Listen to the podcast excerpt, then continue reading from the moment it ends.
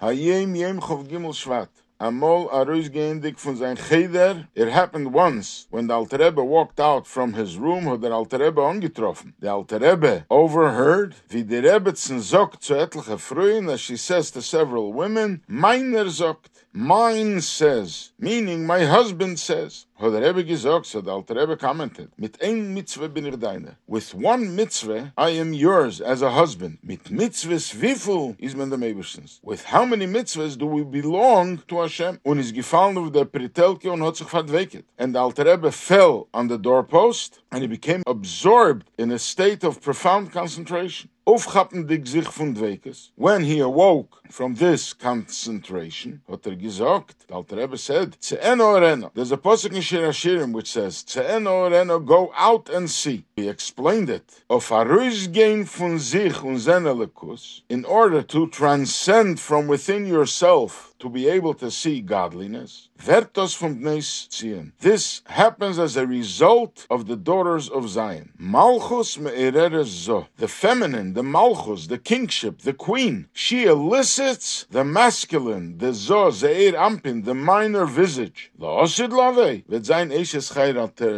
In the future, we will see how the woman of valor is the crown of her husband. Now, to explain what happens here, the Alter Rebbe overheard his Rebbitzin say, mine says. Out of respect, she didn't say his name. So she said, my husband says. So she said, mine says. So the Alter Rebbe said, I am yours because of one mitzvah. I have a mitzvah according to the Torah. As your husband, I am obligated to you. With how many mitzvahs are we connected to the Eibishter? With how many mitzvahs are we obligated to the Eibishter? This is only one mitzvah. And by the Eibishter is so many. And the Eibishter is so great and so much superior. And yet we are his. So the Alter Rebbe went into a deep, profound concentration, and he used the posik that says in Shir Hashirim.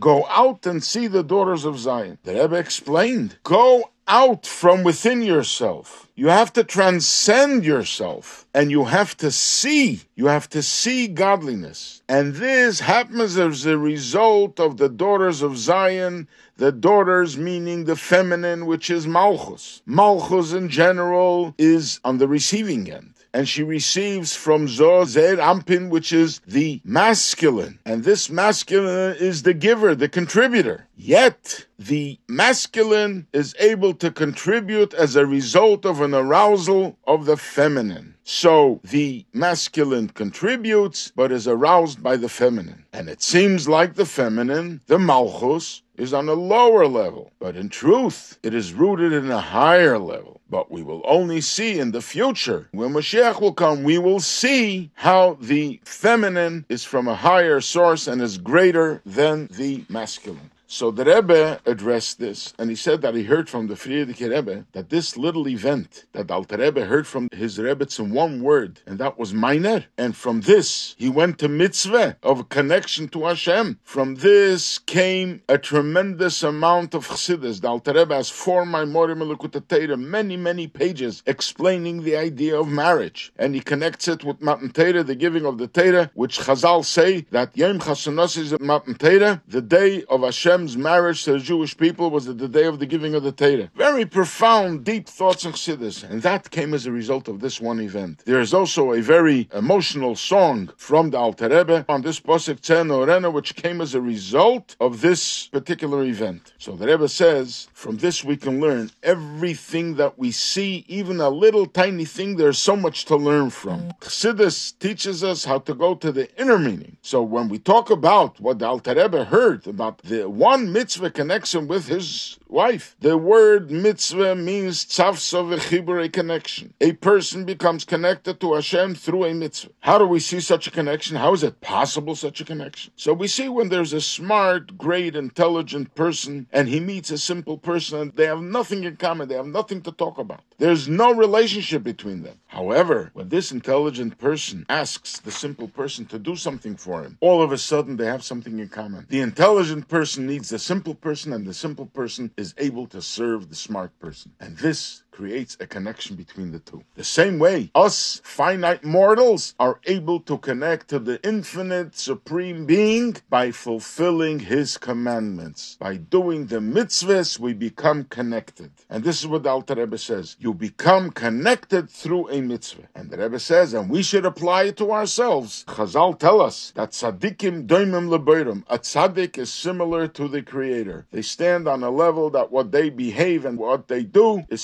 similar to the Creator. So when we, simple people, us chassidim, who the tzaddikim are so much more superior, so much greater than us, we can connect to them by studying their Torah and fulfilling what they expect from us. And this way we become connected to the tzaddikim, to our rabbeim.